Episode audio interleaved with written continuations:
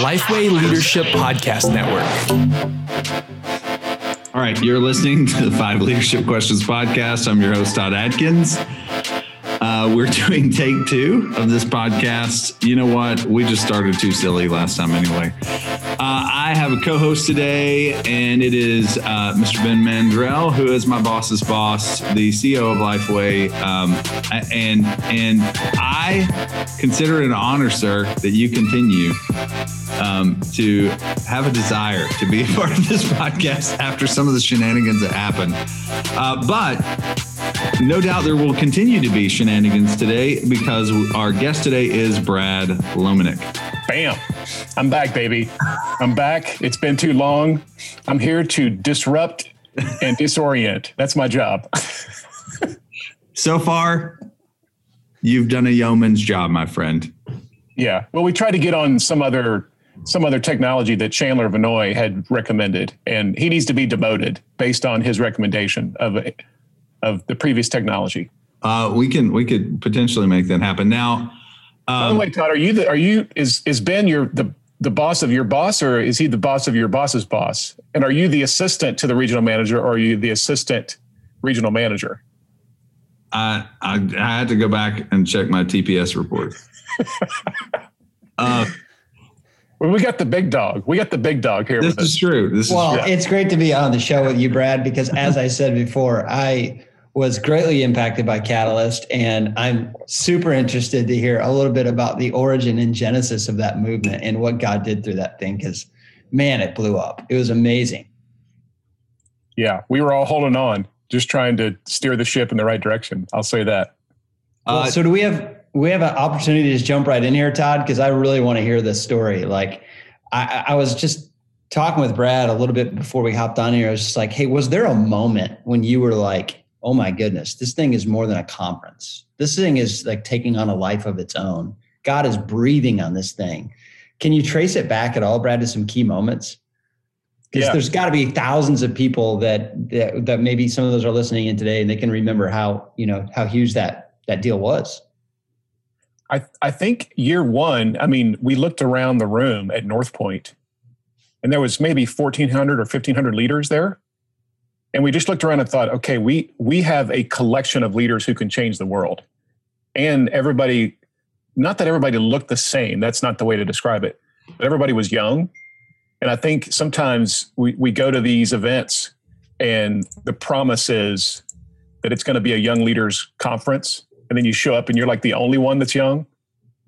But we looked around and thought this is a group. I mean todd was there like he remembers like you just you looked around the room and thought okay, we can do the next 20 or 30 years, this, this group of leaders is, is going to impact generations. Um, and then I would say 2003, when we moved from North Point to Gwinnett Arena, and you know, when you, when you shift from a smaller environment, I mean, North Point's still pretty big, but you go from a, a church to a public arena and you've, you're, you're trying to fill up, you know, five or 6,000 seats. And I remember the, the opener was so powerful that year. Uh, and you know, we were all like standing there, our team watching this thing unfold and the songs and people singing, and we were all like crying. And it just felt like this is something that again we're not smart enough to figure out. God has put us in place, you know, that we we we see vision. We're not even sure how to describe that vision, but we see that it's going to for the next decade or so, who knows how long at that point we could uh, we could really like make a difference. So, and there's other, you know, there's other moments. I mean, the Bill Bright moment, Todd, you remember that? Yeah. Gosh, that was year one, and him praying over us. This it was his last public um, uh, event where he actually showed up, and him and John Maxwell like having this moment. It was just really powerful. Man, don't you wish you could take that feeling of euphoria when you sense that God is doing something bigger than you ever dreamed and just put it in a bottle?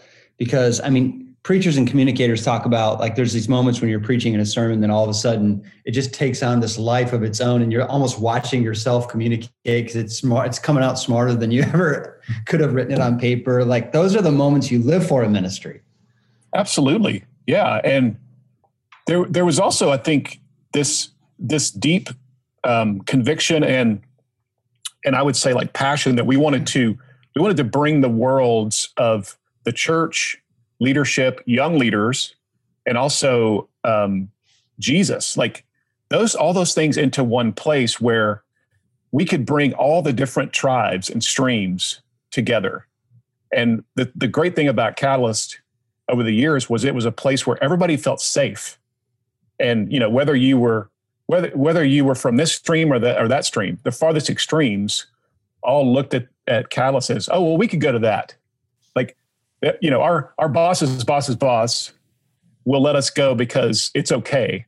And so we were attracting this really, really broad group that were coming at leadership, coming at the church, coming at theology, coming at um, you know their approach to how they influence people from such different vantage points. But we all came together, uh, and not because of the Catalyst name. It was just this sense that we gave. I think we gave people permission to to feel like they could get along, and even sometimes the speakers.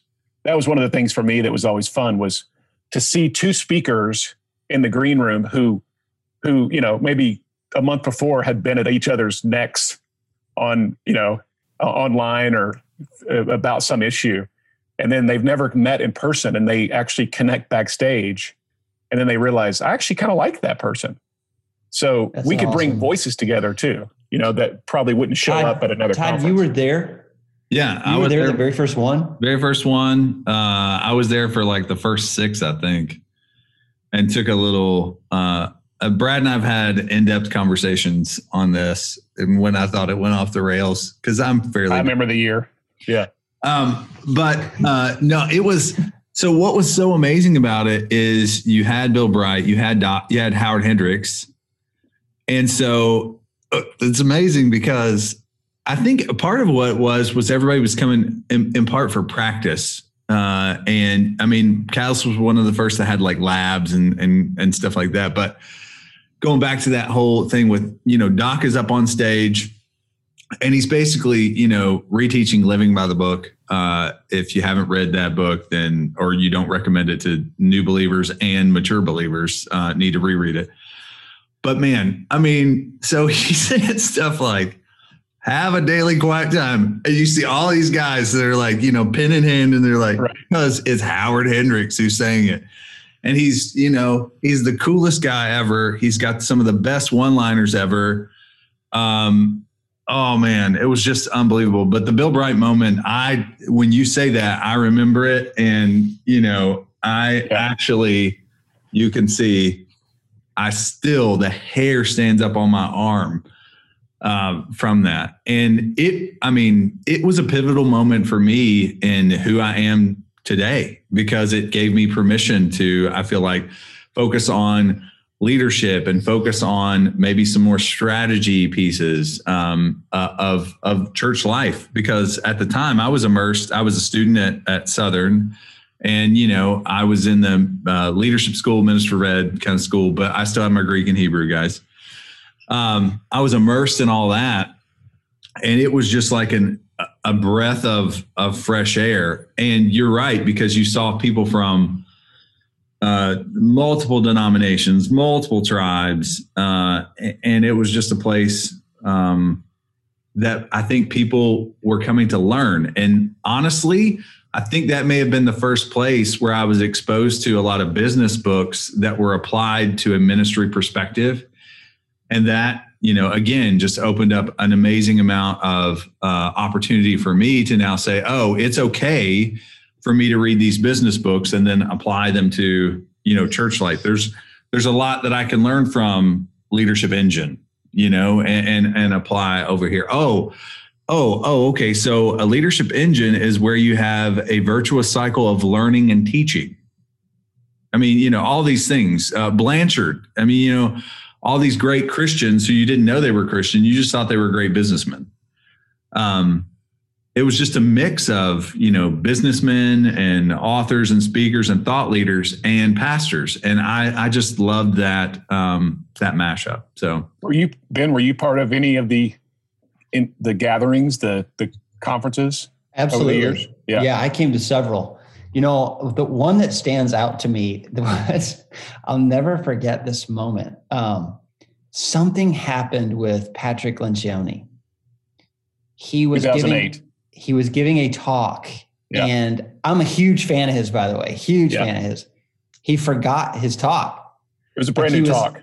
He was yeah, the first time he ever delivered. He told us that up front, but he got about you know 10 minutes in and just stopped and said, guys, I, I don't know where I was going with that story and started over. And everyone kind of laughed, but then he did it again. Yeah. And I could tell like the audience was getting really uncomfortable. And I mean, it was, I've never seen it kind of come off the rails like that before for a speaker. It's like everybody's worst nightmare. Yeah. oh, yeah. I remember that moment. And Pat was very like vulnerable and honest about it. You know, I mean, he, and that's, that's his style anyway. He, he'll, he'll always, you know, he, he always talks about he'll, if somebody sneezes, he'll say, God bless you in a in a you know in an arena of twelve thousand people, he'll still like stop because he's so very interactive. Yeah.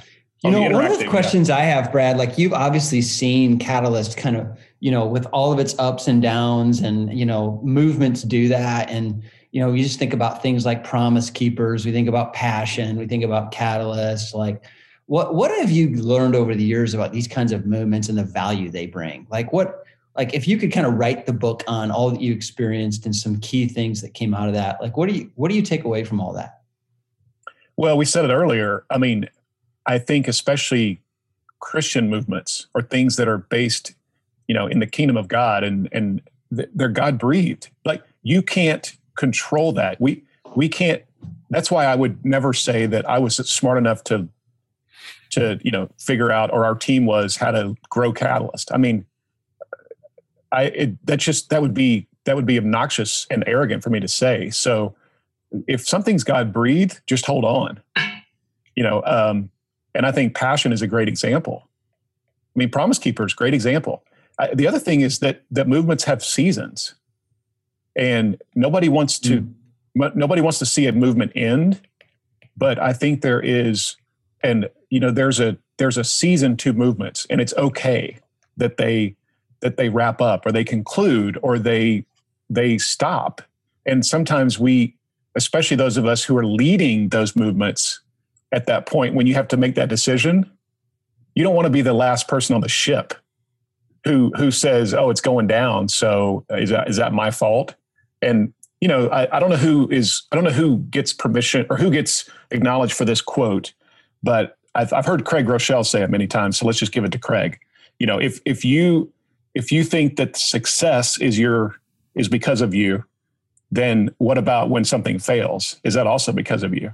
And we we have to remove ourselves from from the idea that you know whether it grows or whether it stops um, you know that's that's because of me as the point leader and i, I just think we got to give more movements permission to to stop mm. because this is true in not just movements, it's true in organizations, it's true in churches, it's true in nonprofits. And people go, wait, that thing's still around?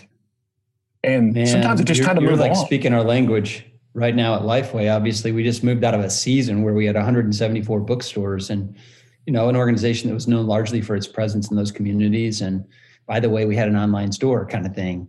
And Todd, I mean, you're seeing the whole thing become it, I mean, there's a whole new season at Lifeway, and we've got to embrace it. Like the world is moving digital, the world is moving to new environments. They still want to learn, but they want to learn different formats, different delivery methods. But man, it's hard to get out of that, that old season mindset. Let's let's go back and try to bring something back that we once had versus build something new. How are yeah. you? How are you moving forward now, Brad? Like with with this new season, what's on your mind? For me personally, or just in general? Yeah, yeah like where well, are you headed now? I mean, I you know, I the the the five leadership questions Lifeway leadership community knows some of my story. You know, I stepped out of of running the day to day and and leading Catalyst several years ago, and for the so for the last six years, I've been I've been in the shadows much more. I mean, I've been behind the scenes. I've been I would say advising organizations and gathering the organizations and the leaders who then put on the big events. So instead of putting on the events, I'm now like working with the leaders who put on the events. And I went from gathering thousands to now gathering tens who gather thousands. And so that's been an incredible season for me. And uh, all that to say, the the current realities of where I see influence is definitely in the curation side of things. Uh, it's definitely in the smaller invite only, uh, much more strategic. So if 20 years ago, you know, we were we were gathering thousands of leaders, and that that felt like the vision uh, to to to have impact. I think now it's it's much more. Let's gather the hundred, and let's make it strategic and conversational and communal. You know, let let's let's create peer-based learning environment. Let's let's let's move from that. It's all about the content at a big conference that's you know inspirational and anthemic and let's let's move towards it's much more about the conversation at the dinner table around you know with with 10 leaders.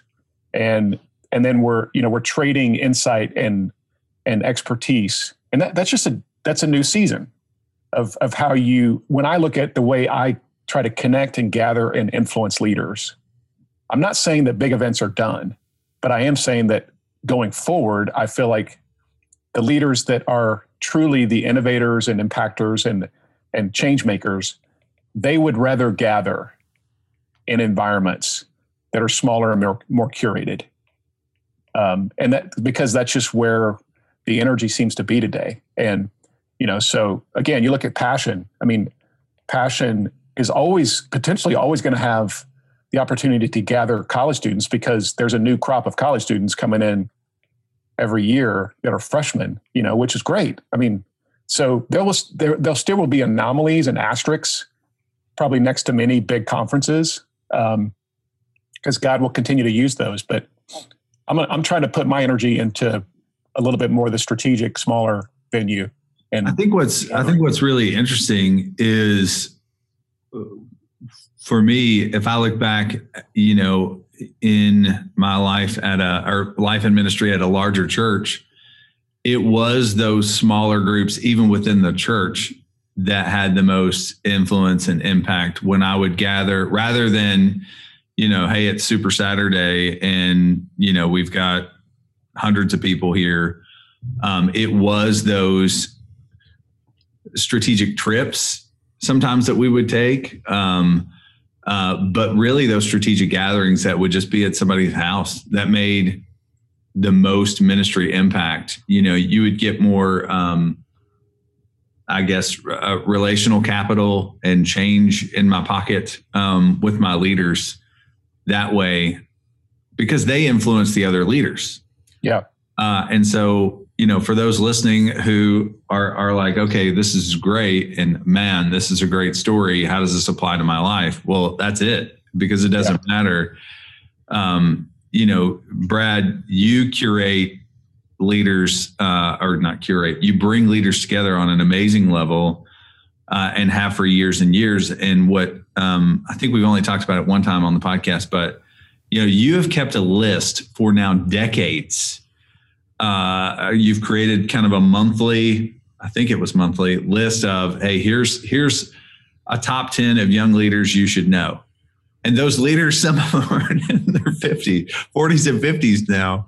Right. Um, yeah. and, and, so it's just wild. Uh, it, it's wild to think. So, uh, yeah, I mean, right now, who are you? Who are you learning from, and how are you gathering those? I guess before I ask who you're learning from, um, I would say, how are you gathering those people together today? Well, just and by the way, on the I started that young influencers list in 2008, so I'm now a thousand a thousand leaders in over 12 years who I have put okay. on the blog and tried to identify. And the reason I started doing it is because I wanted to know. The exercise of me like feeling the weight and accountability to post it was forcing me to actually be a student of who are the who's the next generation that I need to be using my platform to to bring some you know exposure to. Um, and and also just one more thing on the practical side before I get to your question, because a lot of people who are listening are like, Brad, that's great. You led Catalyst. Who cares? Like I'm I'm a pastor in a local small town. What do I need to do? And and I would say this again. God God will breathe local arguably may, maybe more in this next season than perhaps that will happen international or global or even national. So if if you if you believe that you have been given a sphere of influence to make a difference in, then then find the the the ability to see that you can actually like move the needle in your local city, your local community, you know, your local neighborhood. Um, movements don't have to be global in nature; they can be neighborly in nature and still be in, incredibly God breathed. So, just to add that context uh, to your question, Todd, who who am I learning from, or who am I watching? Is that is that is that where you wanted to go? Well, you know, how, how has you were you were going into you know you see your next phase in life as bringing smaller groups of guys together. I was yeah. I was asking what that looks like, but you've oh, kind okay. of talked about that a little bit.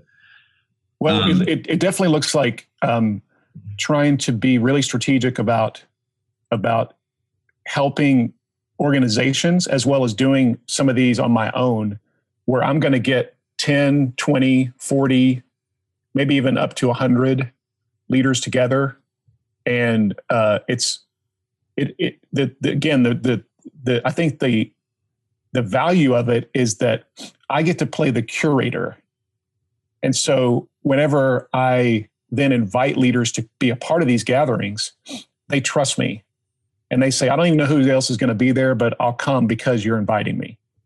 And this is this is huge, leaders. Like, and again, think local, think in your community. Uh, why can't a pastor of you know so and so Baptist Church in Des Moines?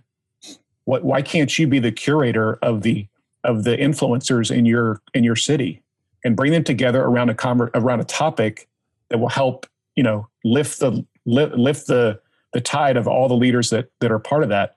So, but they have to trust you, and trust is built on relationship. It's built on on delivering over time. So uh, they trust me, and then once we get there, the power is in the group. This is huge too. So if if you're thinking, you know, you're going to show up and be the the expert. I mean, you might be. You might know. You you might be the greatest communicator or teacher or expositor of the scriptures or uh, you know the the expert on how to build community or make make change in your city. But when you gather influencers, let them be the center of the conversation. And so your job is to step back and say, I'm going to curate a conversation that you're going to be the you're going to be the experts in. And this is hard for a lot of us because again, we feel like, well, if I invited you, are you aren't you just here to like listen to me teach? No. Because everybody remembers the conversation or the group or the dynamic where they they get to talk. And and that's what we want. That's the power of a curated group is there's conversation that happens. So don't get a group together of small strategic influencers and then create the same experience that you would in an arena with 12,000 people because they're, going to look at that and go i could have watched this on zoom or i could have watched this on youtube you know, so we have to think, and this is true for pastors and churches, the experiences we're creating, how are they different?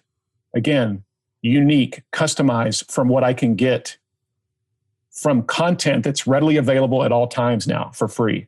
And like, this is uh, this is part of the reason for the transition of the season from conferences because conferences primarily have have always delivered one thing and one thing only for the most part, which is content. And now content's a commodity. I can get it anywhere. And so that's why people look at conferences and go, Well, I love you. I love your brand. I love your heart. I love your passion. But why should I show up? Because you're offering me in that conference setting what I can get by sitting in my, you know, in my office at home. So how are you different in the experience you create compared to just delivering content that is a commodity now. You know, that's really an incredible point because I remember, and some of this may be decade ish for me, like in my 20s, I wanted to go sit in uh, like a big room full of people and just get somebody up there on the stage. And I was just soaking it up, man. I just, Andy Stanley, whoever, just I want to soak it up. I was a sponge. But I do remember there was this shift, I think maybe in my early 30s, where I actually never went into the room and just bought the DVDs. Like I, I just was out in the hallway because I had certain questions. I had questions burning, and so the change happened for me. Yeah, that I mean, I noticed that Ben, like over the years of of again of leading Catalyst, is at some point all the all of my friends they would say, "I love you and I I, I appreciate what you're leading, but unless you're going to unless you're going to create something different for me, I'm probably not going to come this year." And so I would we would I would create a whole event backstage with friends because my job then was to say, and not because they're exclusive and because they're the cool kids, it's not that, but more because just what you said, like they were looking for a different experience. And, uh, uh, you know, I, I think it's true in, in your leadership journey. At some point, you, you have different questions. You, you don't want to just listen to the talk. You want to interact with the speaker. You want to ask questions. You want to, you want to be able to say, well, hold on a second, Andy Stanley. Uh, what, what did you mean by that? You know, and so this is this is where we're going as communicators and teachers is that if we're not creating some sort of interaction with people that we're teaching then it's going to be hard for them to stay engaged because because they just you know they look at that and go well i can get that anywhere and i can get that from anybody anytime for that matter. Todd the first time i got to really engage with you you were leading a leadership pipeline event with some church leaders and man you did an incredible job of just facilitating conversation and i walked away from that and i told you this like it was one of the most helpful things i ever went to because you did not try to be the sage on the stage you just tried to make sure the right questions were being raised in the room and could be discussed around each table. So i'm assuming that what brad's talking about right now really resonates with you. This is something you've been working on for years. Totally. Um, the reason why we don't do a large pipeline event anymore is because we ran out of coaching space and then we couldn't sell pipeline because what we figured out was um, people were coming for the coaching and the the conference was the add-on. It wasn't the other way. It wasn't I'm coming for the conference and then I want to add on, you know, two coaching days. It was no, I want the coaching days and I'm bringing my team. Um, I don't yeah and, and some they wouldn't even half the time they wouldn't even show up or i'd have them in a, a, pre so we would we ended up stacking coaching before and after pipeline and you'd have guys come up to you at the end of the day um, the first day talk about you know hey i'd love to follow up with you whatever hey just so you know we're not coming to the conference or uh, at lunch at the conference they'd be like we're we're ducking out and i'm like are you kidding me you've got uh, you know, Carey Nieuwhof and John Piper are coming. Uh, when are you going to have a stage that has both Carey? And they didn't care. Yeah, they were like, we're going to go hang out in Nashville and talk about you know some of the stuff that um that uh, we learned yesterday. And could you recommend a couple good places to eat? content, guys. Con- content draws. Content is might be the draw, but the conversation, the connections is what retains people and and this is this is a that's that's the conference world, but it's also anything anytime you're trying to gather leaders. You know, I mean, it, this is why conferences still they're they're putting like the speaker lineup as the as the main thing. You know, and people go, ooh, ooh, look at that speaker lineup.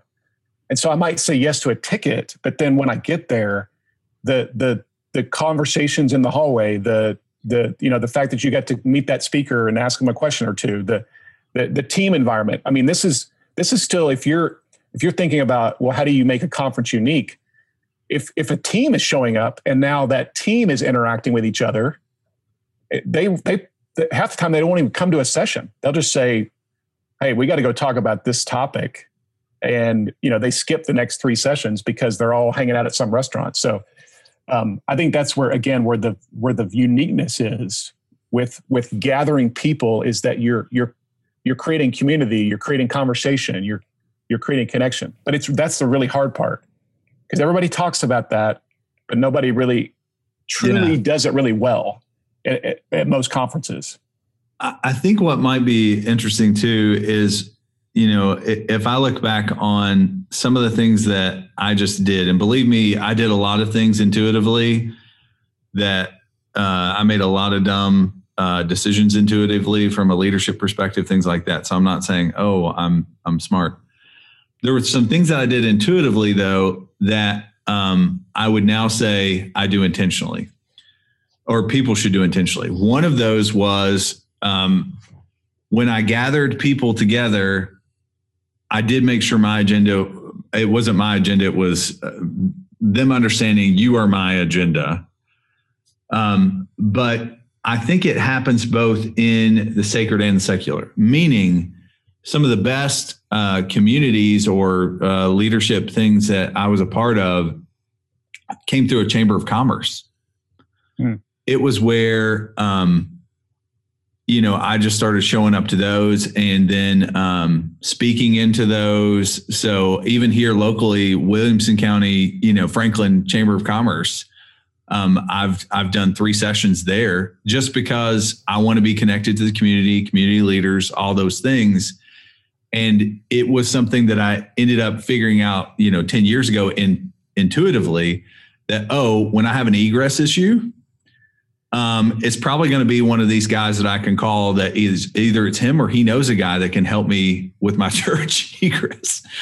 Uh, but beyond that, that was where some of my best ministry was done. Because hmm. people knew I was, they knew I was a pastor, but I was a different kind of pastor than they were used to, first of all. And second of all, you know, they some of them didn't go to church, and when their life fell apart or their marriage fell apart or whatever happened, I was the only pastor they knew. And so it was, man, it was just a blessing. So um, get outside your comfort zone. That's what I hear you saying, Todd. But no, yes, but it's going back to that uh, intentionally gathering people and making the agenda about them because we can we can gather people together and give a great talk or give a great leadership thing or you know even have uh, even have them walk through a great process but what i think what you're saying is um, is every every person in that room god has given a different experience and different um, uh, uh, different journey and they all have a unique perspective. None of us is as smart as as all of us. So let's get them in a room and have the the the agenda be bringing out what is there and you know some stuff may be said that that we uh, we don't agree with or it may be um, we think it's bad advice or or whatever and we can deal with that what I, I, was going to say, I'll give you another example too, if you go for it. Uh, and I've seen this in a, in a couple of churches that the power of of gathering and however you want to define this is fine with me. But let's just say you're gathering your leaders. Hmm. So let's say you got let's say you got 50 leaders in your church that are strategic leaders, whether they're volunteer leaders, they're uh, large givers, donors, they they carry weight. Um, get them together a couple of times a year, three or four times a year, just to connect with each other. And not to teach them. I mean, you can do a little teaching if you want, but just get them together for maybe a breakfast or lunch just to connect with each other. And you'll notice that a lot of them probably don't even know each other. You set them at tables with each other. Uh, you might you, and be strategic about who you're setting who you're setting at tables. But watch what happens when you again to your point, Todd. You make them the the focus. You, they're your customer in that in that lunch and the whole goal is just to say i want you to find two or three new friends who are part of our church that you may not you may not even know and we're just going to make it about you thank you for serving thank you for being part of our house thank you for your contributions this year. Um, but let that just be you know one example of the way that you see that you're going to find as many ways as possible to curate again curate groups of people that should be connected to each other even within your congregation. Because you might assume as a pastor oh they know each other. They've they know like they've talked and they're like never met them. Didn't even know they were in part of our church. Let me ask you guys this question because you know having been a pastor for 17 years i just know time was always the deficit man i just wish i had more time with all my leaders and then you know you come out of seminary and it's preach the word in season and out of season just preach well and the church will grow and you know, Adrian Rogers says used to say that I, you know, you develop the message, God will develop the ministry. It feels to me like the new season of leadership in the local church is a pretty good hybrid between communicating well and gathering strategic leaders. Like you, you just can't simply preach awesome sermons and pastor well. Uh, you have to get the right people in a room and create community at a level of discussion that they want to talk about I don't know that we're like fully equipped to do that well in the church today. Like I think we're we're coming out of a season where the pulpit was such the focus. Hmm. But I I see the shift happening. Do you see this happening in the front lines also? Todd? Well, I mean, you know, a blessing of my job is I get to talk to pastors pretty much every day. And I would say there is a shift. You you've already you saw it happen before COVID where people were talking more and more about mid-sized community or regional communities in large, I'm talking like mega megas. But that's a reflection of the way church was 60, 70 years ago, where you know, you kind of max out at 150, 300 is just massive, you know, back back then. And so I think part of it is if you go back to the psychology of uh, even social media and what was hard baked in early on was, hey, you can really only have about 150 people that you that you know. It it kind of bore out in you know just natural gatherings of um, specific numbers of uh, of people.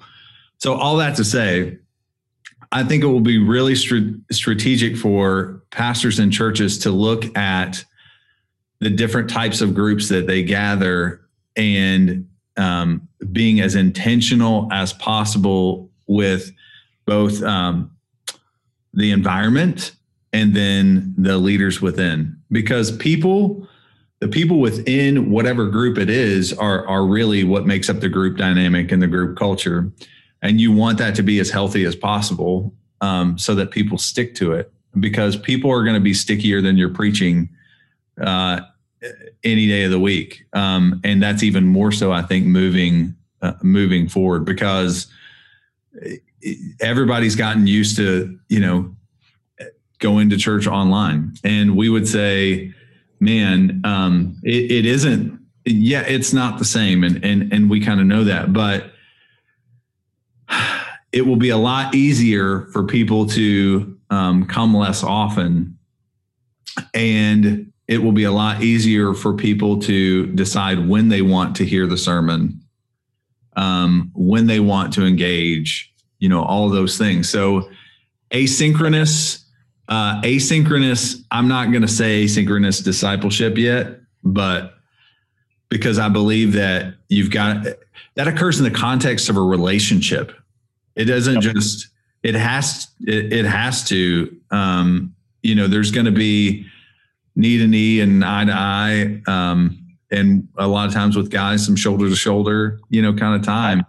I think we're going back, guys, to, I mean, this is just my opinion, but it sure feels like in in theory, we're needing to shift back to a discipleship model and a, and a discipleship movement that that looks like remember the old days when we would like we had a mentor and we would go to breakfast like once a week or you know and not that that is going to be able to happen but the mindset i think of the of the person who's showing up in a congregation who's part of your church part of your house they're serving they're they're leaning in is they expect access.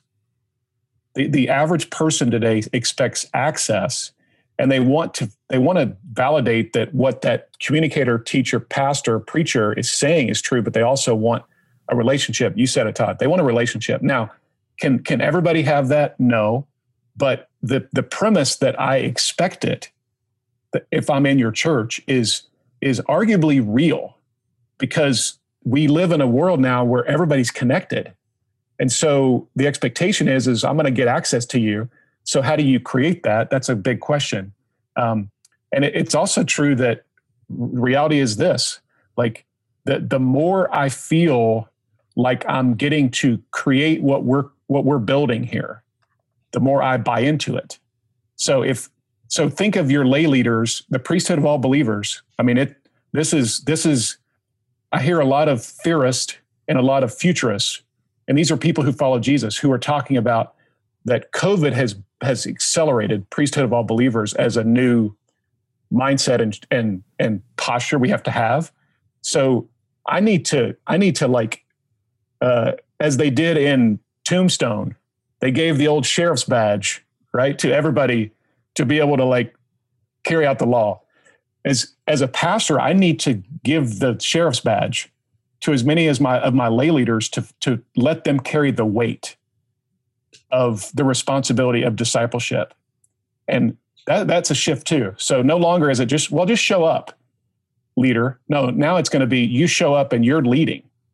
Like you're discipling, you're you're carrying weight. You're potentially like part of our solution and part of our product, part of the resource that we're creating here as, as our church. And that's going to make mean like the average lay leader, they can't just show up now and, and coast. No. And I, I think they want to buy in, though. I think that's the difference nowadays. Is they're saying like, put me in, coach. Give me the sheriff's badge. Like, I, I want to carry more weight, and but you have to invite them into that. Well, it, you can't. You can't. part of it is there are pastors listening right now. They're like, no, no. I invite them in. I beg for them to come in. And first of all, I would say desperation is not a look, good look. Second, I would say, um, are you really? Are you just asking them to carry your water the way you want it? I mean, you know, exactly. part of the, yeah. part of the democratization of discipleship, the democratization of development in the church, is to make sure people have clarity because you can't just give it to them and them not know your vision values and what the win looks like or what the next step.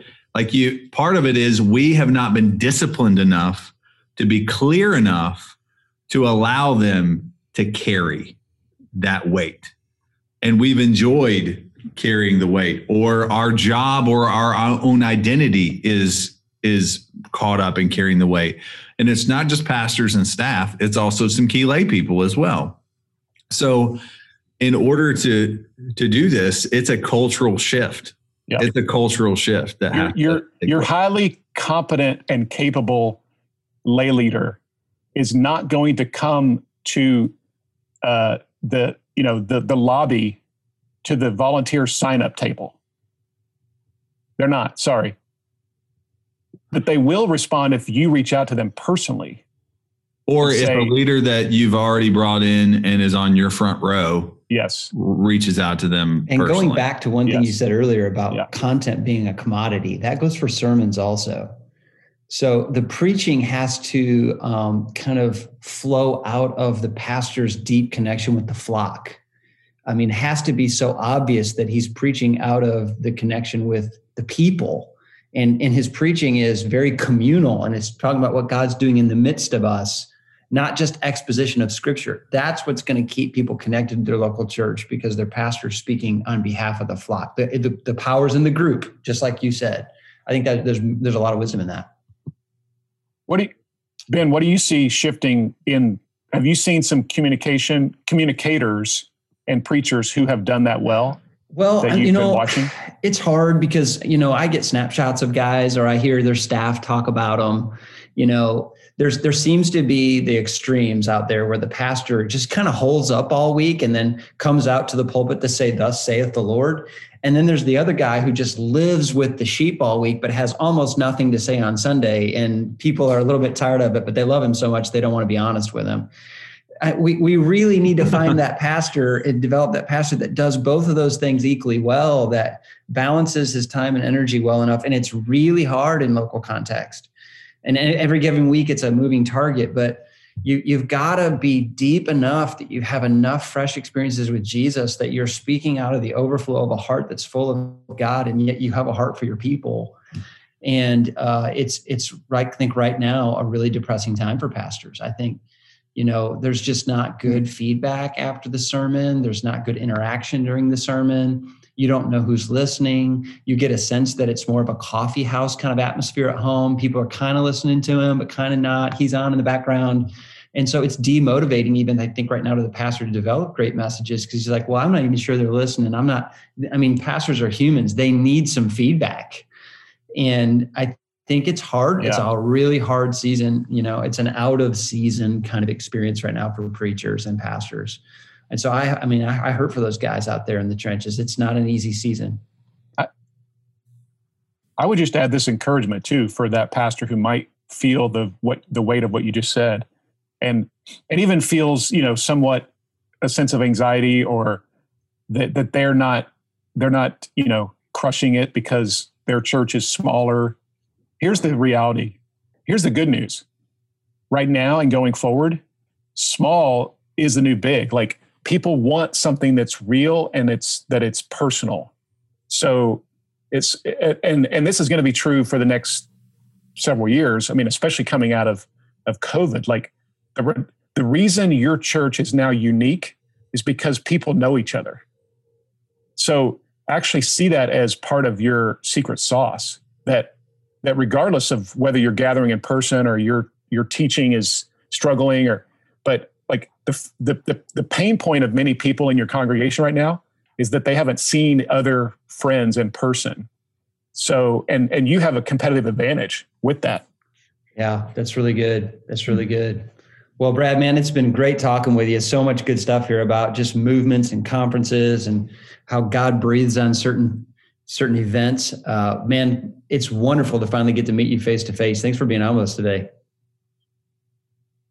you too, man. It's been too long. Uh, I you were I wasn't even sure you actually existed. I thought you were just like a shadow. You were you were you were the the Lifeway Enterprise, just just having this you know larger than life personality that they had created. Oh, I. Uh, you know that really didn't exist, but you actually well, are real. It's, it's, great to be on on the show with you, uh, Todd. Thanks for having me on again. I love co-hosting Five LQ. Absolutely. Uh, when do we get when do we get a when do we get a Ben Mandrell podcast? That's the question. We are actually working on one right now. Obviously, the, the yes. 17 months since I came on as president, as you can imagine, have been quite tumultuous. Uh, you haven't been doing anything. You've just been sitting uh, around. I, I we just ha- drink, drinking right. Seven Up, and you know. But we're. I think. Who drinks Seven Up? It's, it's all the fog is lifting. we're we're getting set in some direction now we're we're experiencing, I think, some moments of clarity.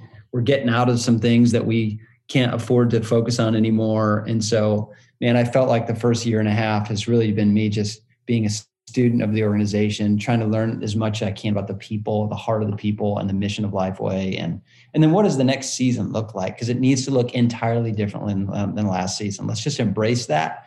No more, you know, trying to put new wine in old wineskins. Like let's let's let's create something new but still has you know a connection with the past. That's what we're trying to do.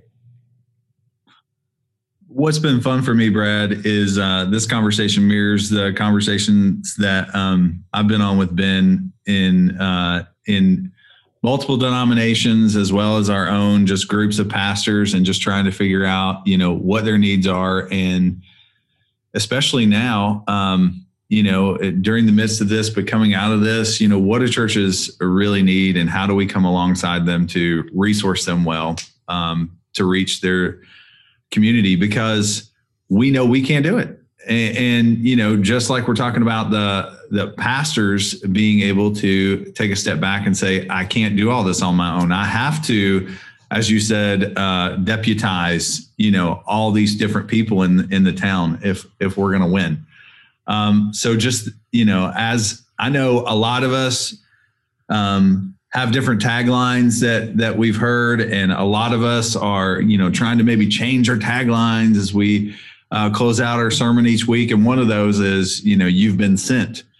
Well, that's awesome uh, if you're sending them out, but just remember that you have to shift your style of um, communicating. You have to shift your style of ministry really your culture in order for that to happen. If you're shifting from, you know, people are vessels to be filled uh, to torches to be lit, then you have to you have to really live that out in the day to day work of the ministry. And that's what's exciting now is so many people have the opportunity to make that shift now during this time and come out even stronger. So.